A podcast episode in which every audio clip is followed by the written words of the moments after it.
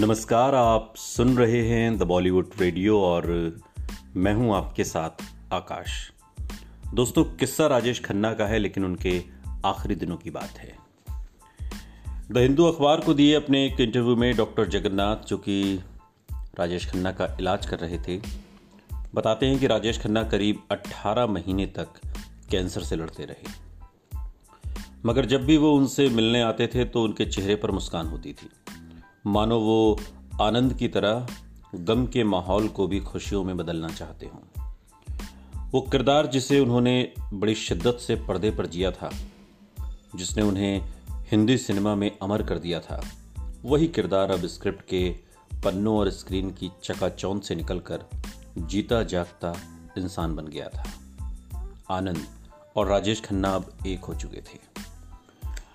भूपेश रसीन भी उनके व्यक्तित्व में आए इस बदलाव को याद करते हुए कहते हैं कि काका जी को अपनी मौत से तकरीबन साल भर पहले ये पता चल गया था कि उनके पास जीने के लिए अब ज़्यादा वक्त नहीं बचा है।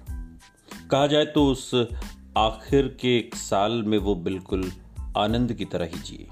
पल पल करीब आती मौत से कोई भी घबरा जाए, मगर मैंने कभी उन्हें रोते हुए नहीं देखा। वो बदल गए थे। दर्द को भूलकर मज़ाक करते थे। लेकिन हम सब जानते थे कि वो एक्टिंग कर रहे हैं। अकेलेपन में उनका हाल कुछ और ही हो जाता था।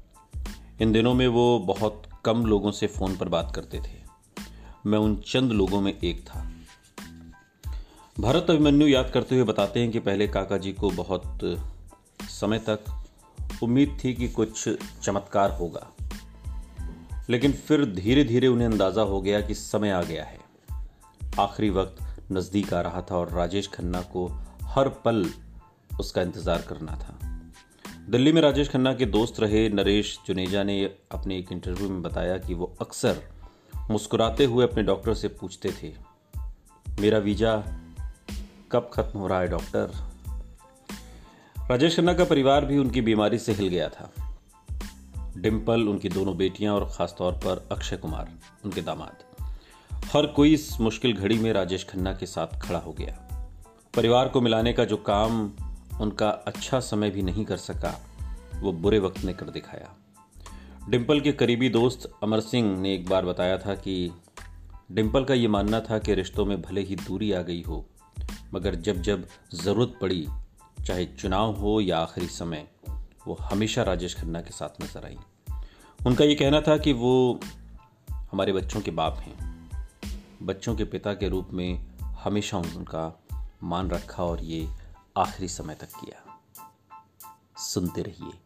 द बॉलीवुड रेडियो सुनता है सारा इंडिया।